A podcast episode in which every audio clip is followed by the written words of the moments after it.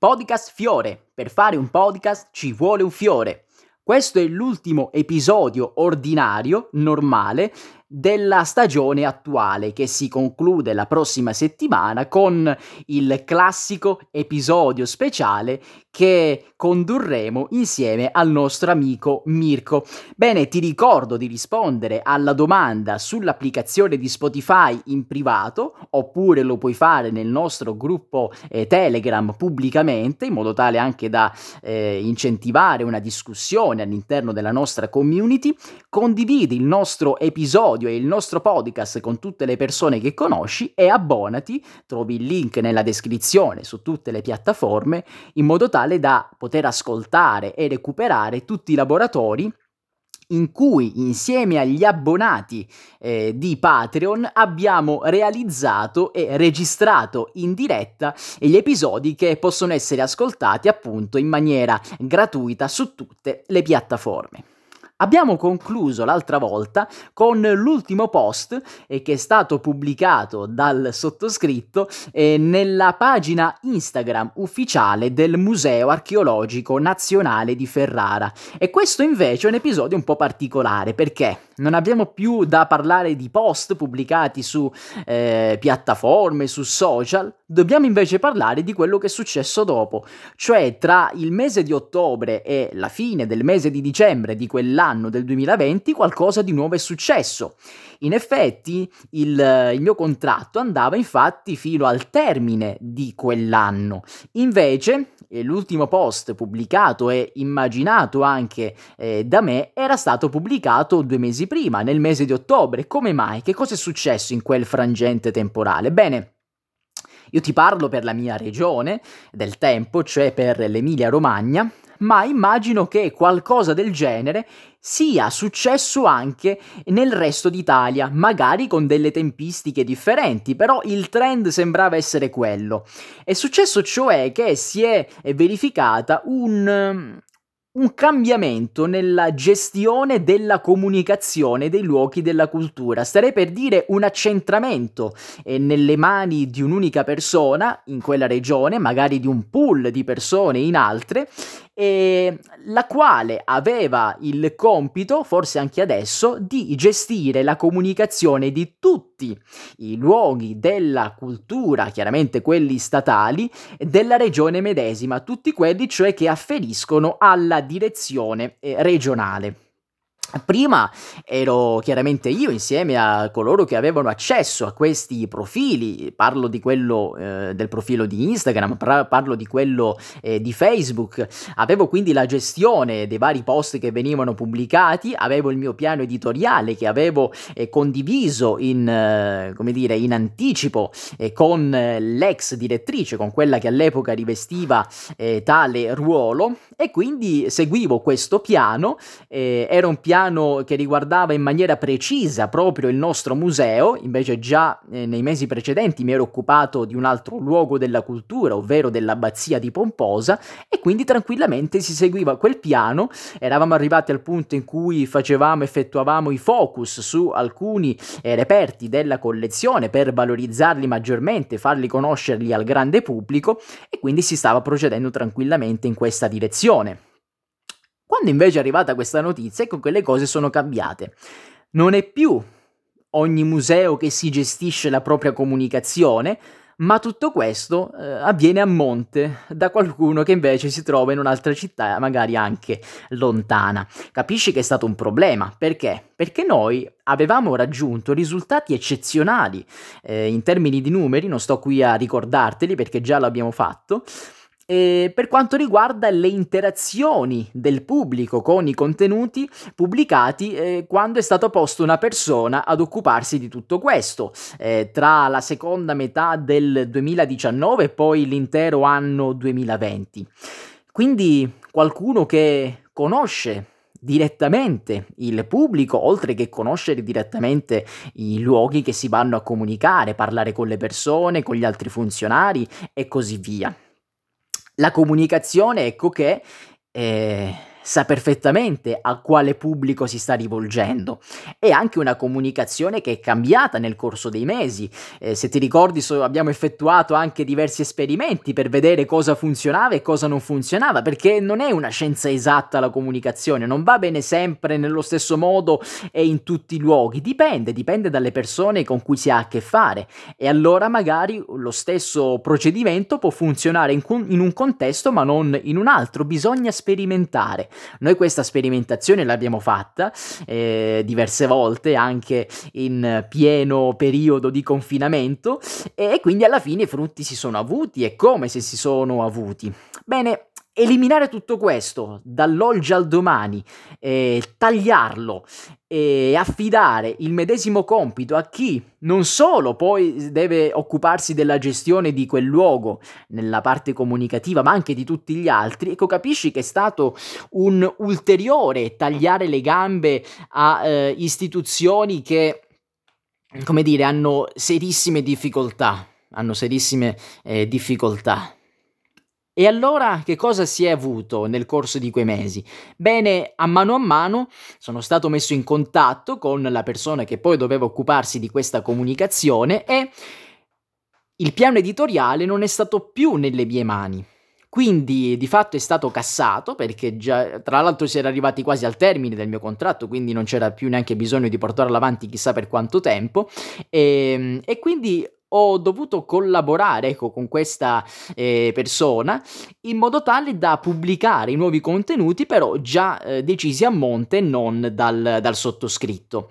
E quindi magari quella persona faceva la bozza su Facebook o su Instagram io l'andavo a controllare e poi si pubblicava in una seconda istanza. Quindi capisci che è stato un, uh, un momento più che altro di, eh, di sistemazione dei testi di scelta delle immagini eccetera eccetera eccetera, non una vera e propria gestione della comunicazione, quindi non il lavoro re- vero, reale del social media manager, cosa che invece ti ho raccontato in tutti i numerosissimi episodi precedenti fino ad arrivare poi, potremmo dire, al mese di dicembre, in cui totalmente poi sono stato estromesso, anche perché nel frattempo mi stavo occupando di altro e non avendo più la, dire, la, la situazione in mano, e, e, quindi poi di fatto tutto si è concluso e, e va bene così.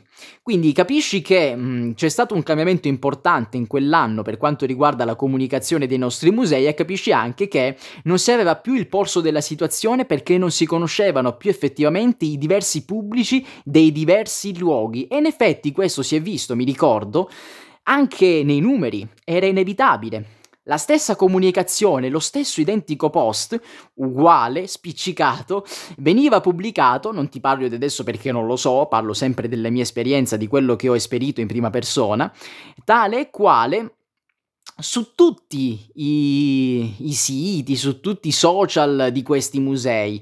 E quindi non c'era una vera specializzazione, insomma si percepiva anche eh, questa questa mancanza di personalità, ecco, nei post che venivano eh, pubblicati. Certo non bisogna eccedere anche, neanche dall'altra parte quando si utilizzano le pagine come se fossero dei profili personali. Più volte ci siamo occupati di questo problema, ma la giusta misura è sempre il mezzo, è sempre l'equilibrio. Stavolta invece si stava eccedendo dalla parte opposta, cosa che appunto non ha premiato, diciamo, il pubblico del nostro museo, che era quello che attenzionavo anche nelle ultime settimane di questa esperienza di collaborazione.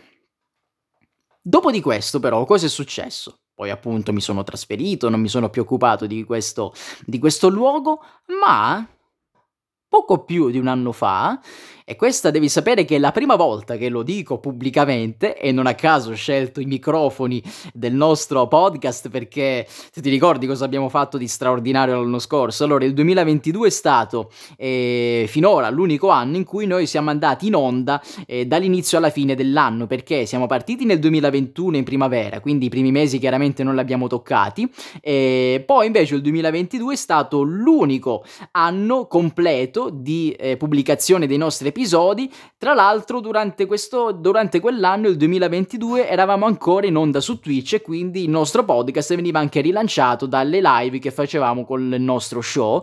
E quindi siamo arrivati addirittura fi- alla fine dell'anno a rientrare nel top 5% dei post eh, più condivisi a livello globale su Spotify. Quindi capisci che è stato un risultato straordinario.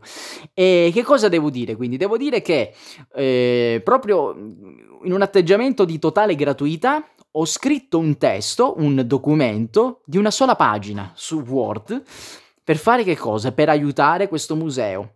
Un museo che io conosco quindi da diverso tempo, che ho visto in tutti i suoi meandri, e un museo del quale ho avuto modo di conoscere i tanti problemi.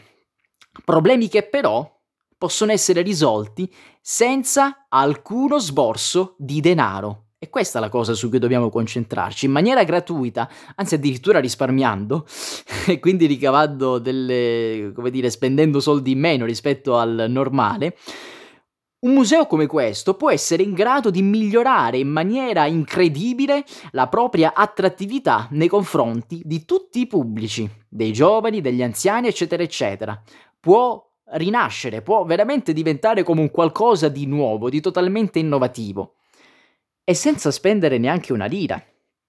Quindi io, non solo da esperto di comunicazione, ma proprio da manager culturale che si occupa della gestione a 360 gradi di un luogo eh, del genere, del nostro patrimonio, specialmente in Italia noi, come dire, non siamo secondi a nessuno, da nessun punto di vista, allora ho voluto scrivere questo documento da esperto per eh, dare delle indicazioni precisissime, ma molto semplici da attuare a, all'attuale o a quella che all'epoca era la direzione di questo museo. Quindi in spirito totalmente di gratuità, totalmente gratuito. Ti dico alla fine come è andata a finire. Ma adesso voglio proprio dirti eh, quali sono i punti che ho toccato all'interno di questa comunicazione. Primo punto, i primi due punti costituiscono la base di tutto il ragionamento. Eh, il primo punto è questo, l'allestimento del museo è di tipo, potremmo dire, novecentesco. Il museo è stato fondato a inizio Novecento, poi l'allestimento è cambiato, non è quello originale, quello attuale, l'abbiamo già vista questa storia altre volte, ma è comunque arcaico, per gli attuali standard museali, quelli che funzionano, ecco, quindi non quelli che vanno di moda, ma quelli che funzionano, grazie anche alle scoperte delle neuroscienze degli ultimi tempi. Quindi un allestimento datato che non va bene più per l'attuale popolazione e che non funziona, che non va bene. Non solo, perché questo allestimento non è uguale ovunque, Attenzione, io ti parlo sempre del museo per come l'ho conosciuto io, quindi fino al 2020. Eh, non so se poi le cose sono cambiate, ma non mi risulta. Eh, non è uguale in tutti i luoghi, in tutte le sale questo allestimento, perché ci sono delle sale più moderne rispetto ad altre. Si passa quindi da una sala novecentesca, arretratissima, ad una invece ultramoderna con i tablet, con eh, gli schermi touch. È chiaro quindi che il visitatore si può sentire un attimo spaesato, la visita non è coerente, magari quindi una parte di pubblico si può eh, fossilizzare su alcune di queste sale, i bambini nelle sale tecnologiche. Invece un'altra parte di pubblico, lontano, eh, lontana da, nuove, da questi nuovi dispositivi, si può concentrare sulle altre sale. E allora la visita non è coerente perché non c'è un'accoglienza adeguata per tutti indistintamente in tutti i singoli luoghi dell'istituzione. Questo allora era il problema, questo era lo sguardo d'insieme, vediamo allora come risolvere in maniera gratuita tutto questo. Primo punto, le audioguide. Sono infatti dispositivi che non esistono nell'istituzione, cioè non ci sono delle audioguide messe a disposizione dei visitatori.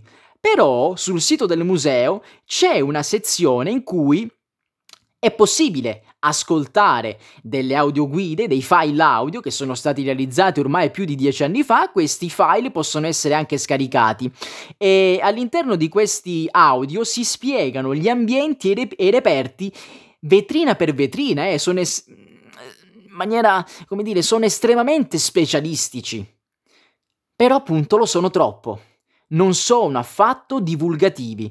ti raccontano ogni singolo reperto, ma non con dei termini comprensibili. Eh, veramente io l'ho ascoltato e sono rimasto di sasso, cioè un qualcosa di, eh, di improponibile, di incredibile che sia, eh, che sia stato realizzato per un museo. Proprio non si può sentire.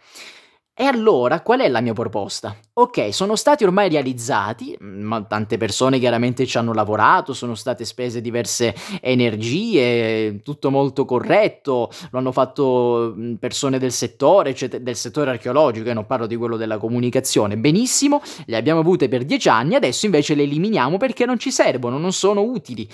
È meglio aver, non averle che averle queste, eh, queste, queste, come dire, questi audio, questi file e invece ne realizziamo di nuovi a costo zero. Come?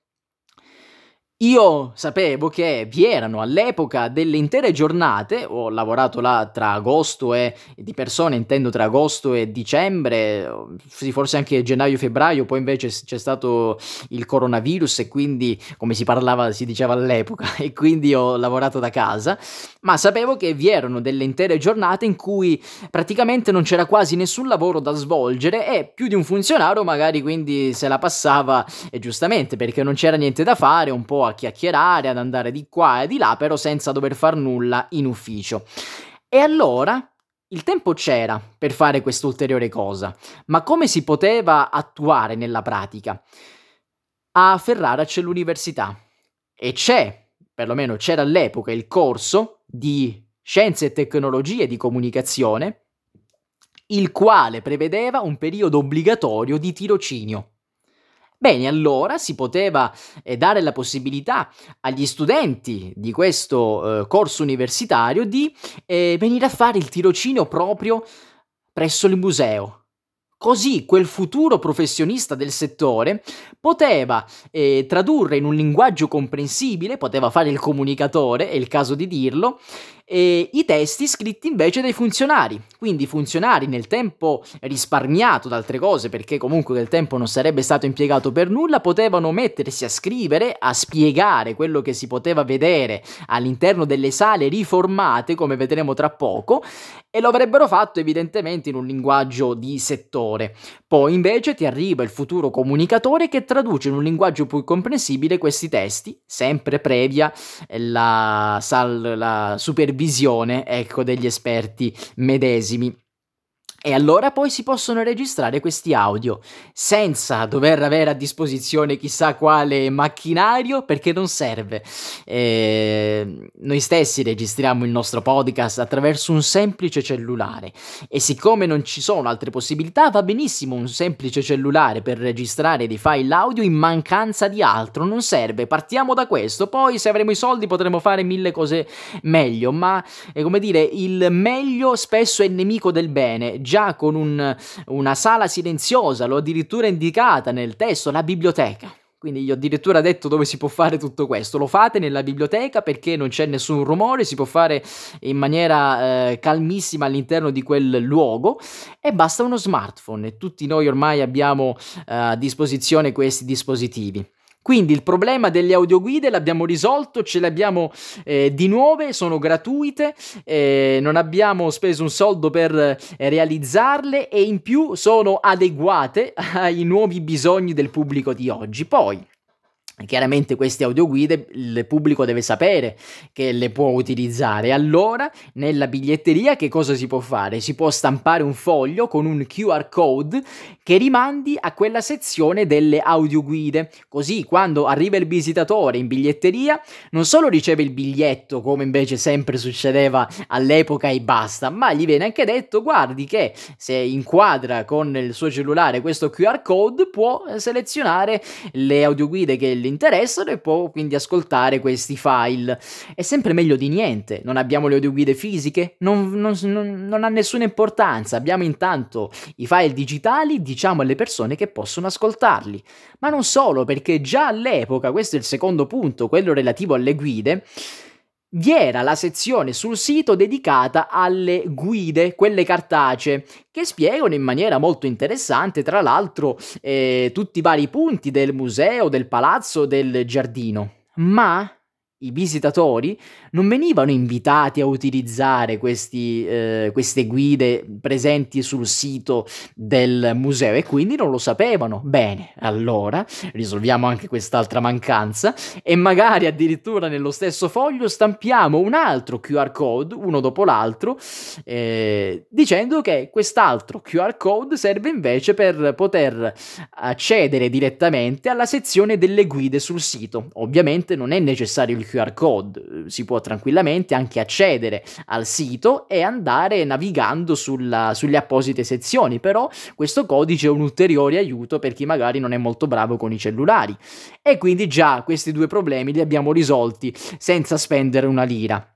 Ora arriva il bello, cioè eh, in questi dieci minuti ti devo spiegare come cambierà tutta, come cambierà, se loro lo vogliono, come dovrebbe cambiare, diciamo così, l'intero asset della, dell'esposizione e dell'allestimento di questo museo. Partiamo dal piano terra che è dedicato all'abitato della, attualmente all'abitato della città di Spina.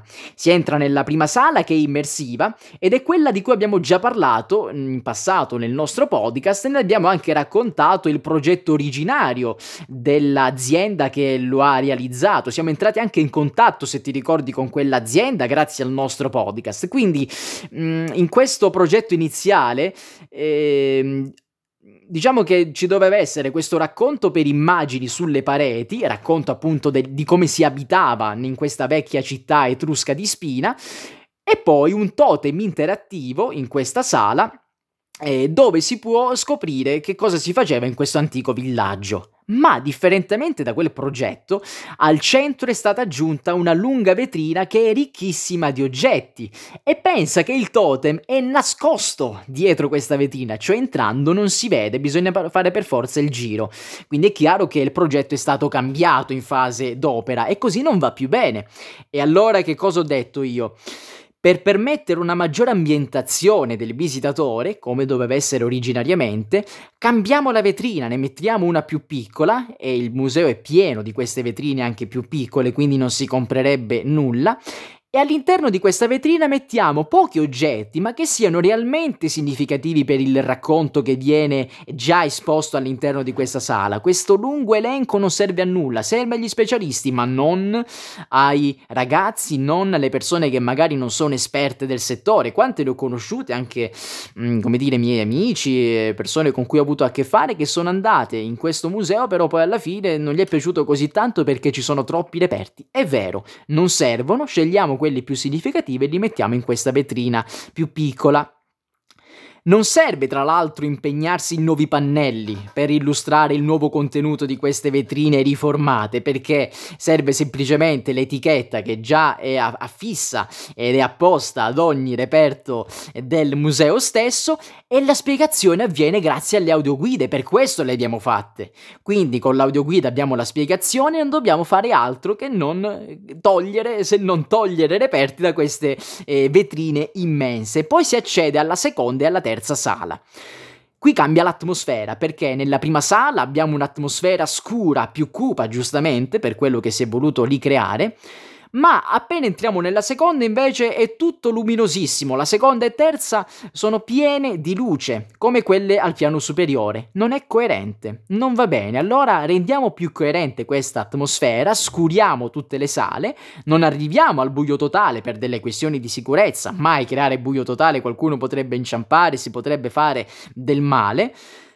Ma non solo, così risparmiamo luce, ma abbiamo addirittura un altro vantaggio perché rendiamo più suggestivo il palazzo. Questo palazzo rinascimentale è già di per sé un capolavoro e se noi non eh, siamo in grado di valorizzarlo per come merita, si rischia di considerarlo come semplicemente il contenitore eh, dei reperti che ci parlano di spina, ma così non va bene. Mm, non, non, portiamo rispetto nei confronti di, questa, eh, di questo gioiello dell'architettura ferrarese. Allora, rendendolo più suggestivo, permettiamo alle persone, al pubblico di ammirare maggiormente alcuni eh, sprazzi artistici particolarmente notevoli di questo, eh, di questo palazzo, risparmiando la luce, tra l'altro in caso si potrebbero anche acquistare alcuni faretti per focalizzare l'attenzione anche su alcuni particolari interni dell'edificio, laddove naturalmente questo lo si volesse fare. Poi ecco che ci sono le vetrine che già sono illuminate di per sé, quindi non necessitano di ulteriori attenzioni. E l'altra cosa è che queste due sale hanno al loro interno un grande schermo interattivo, quindi due schermi. Cosa possiamo fare nel nuovo allestimento? Togliamo questi due schermi perché poi invece nel piano superiore non ce ne sono praticamente per niente e allora anche un altro elemento di incoerenza nell'allestimento e nella visita, li togliamo dal piano terra e li installiamo invece al piano nobile, del quale diremo qualcosa eh, tra un attimo.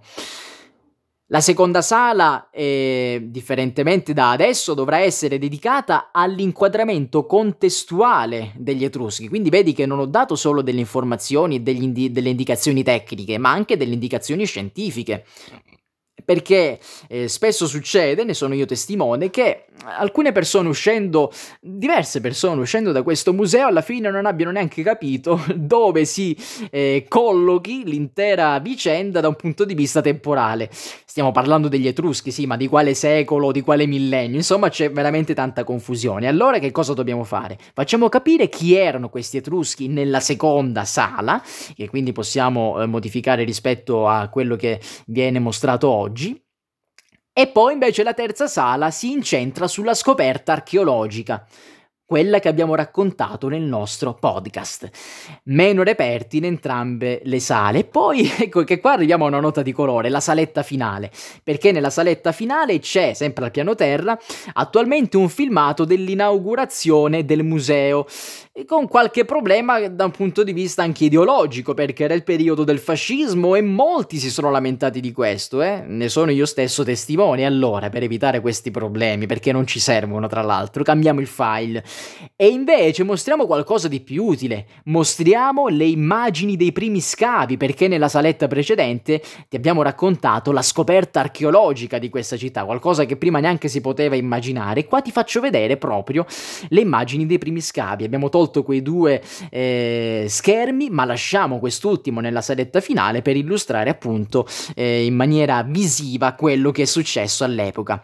E poi arriviamo al piano nobile, qua lo diciamo più veloce, attualmente si sviluppa eh, in maniera cronologica e ci sono di tantissime vetrine. Ogni vetrina rappresenta virtualmente una sepoltura con una grande perizia archeologica che serve agli archeologi, non ai visitatori. Cosa propongo di fare? Togliamo questa, eh, questa valenza eh, tra eh, vetrina e sepoltura, non ci serve, manteniamo l'ordine temporale, ma Eliminiamo appunto questa equivalenza e allora possiamo decidere in base alle scelte che facciamo dove installare i due schermi che abbiamo sottratto al piano inferiore, diminuiranno le vetrine, una più piccola la possiamo utilizzare per metterla giù come vi abbiamo detto prima nella prima sala e tra l'altro non intacchiamo due sale che già vanno benissimo così come sono, quella degli ori e la sala dei capolavori. Però capisci anche quanto risparmiamo da tutto quello, da tutte le modifiche che facciamo nelle altre sale. Valorizziamo anche i contenuti che troviamo già sul sito del museo perché alla fine della visita c'è la cosiddetta sala relax con dei divanetti e con anche delle, degli oggetti che si possono toccare, ma ci sono delle risorse che ormai sono dimenticate da anni nel sito e che invece potrebbero essere utili proprio in questa sala dove ci si rilassa e chi vuole può ulteriormente acquisire delle nuove conoscenze esperienze, quindi facciamo presente che ci sono ricostruzioni virtuali in 3D, approfondimenti, c'è qualcuno, chissà chi è stato, mm, Mumble Mumble, che praticamente ha pubblicato vecchi filmati, documentari eh, proprio sui social in quei mesi, in quegli anni, ne abbiamo già parlato altre volte, eh, per esempio il documentario sulla scoperta di spine e tante altre cose. Bene, le ho recuperate, le ho ripubblicate sui social, ma utilizziamoli anche nel museo, altrimenti rimangono circoscritti semplicemente ad un pubblico presente sulla rete. Facciamoli vedere, specialmente in questa sala scala. E poi l'accortezza per coloro che hanno, gestiscono il servizio della guardiania nella sala delle carte geografiche, perché io spesso portando i miei amici là in visita eh, ho avuto l'autorizzazione, però di solito questa non viene concessa, di aprire le finestre da questa sala e far affacciare i miei amici le persone che erano con me eh, dalla finestra per vedere il cortile eh, realizzato a metà dall'alto, è spettacolare. F- permettiamo eh, di poter fare questa cosa anche agli altri, non ci vuole niente, magari in alcuni giorni precisi, in alcuni momenti precisi, però è una cosa in più che si può fare. E tutti i reperti che noi abbiamo tolto quindi da questa visita, che sono superflui, sono di più e non servono a niente, li lasciamo ovviamente all'interno di quelle sale, di quelle stanze, ce ne sono diverse. Nel palazzo che non sono utilizzate per nulla, erano utilizzate tempo fa quando eh, vi erano restauratori, eccetera. Ora invece non lo sono più perché queste figure non ci sono e allora possiamo recuperarli là e dare la possibilità a chi è veramente interessato, gli studiosi, gli specialisti, di andarli a vedere, ma non all'interno del percorso museale. Allora voi del museo rispondete, fatevi sentire, vi ho inviato questa comunicazione più di un anno fa, ancora non avete detto nel, nulla, non avete ringraziato, non avete detto se l'avete letto oppure no, è come se si stesse parlando al vento. Avete qua un professionista che vi ha dato in maniera gratuita queste indicazioni, che ancora tra l'altro non avete attuato perché qualcuno ci è andato e mi ha fatto sapere che nulla è cambiato, state pre- perdendo tempo, state sbagliando, mi raccomando correte ai ripari perché il pubblico del 2023 non è quello del 1950, potete cambiare, avete qualcuno che gratuitamente vi ha detto che potete cambiare, fatelo il prima possibile e magari ringraziate perché questo non è, come dire, non apprezzato. Adesso rispondete alla domanda, eh, condividete questo episodio e abbonatevi al nostro podcast. Podcast Fiore, per fare un podcast ci vuole un fiore.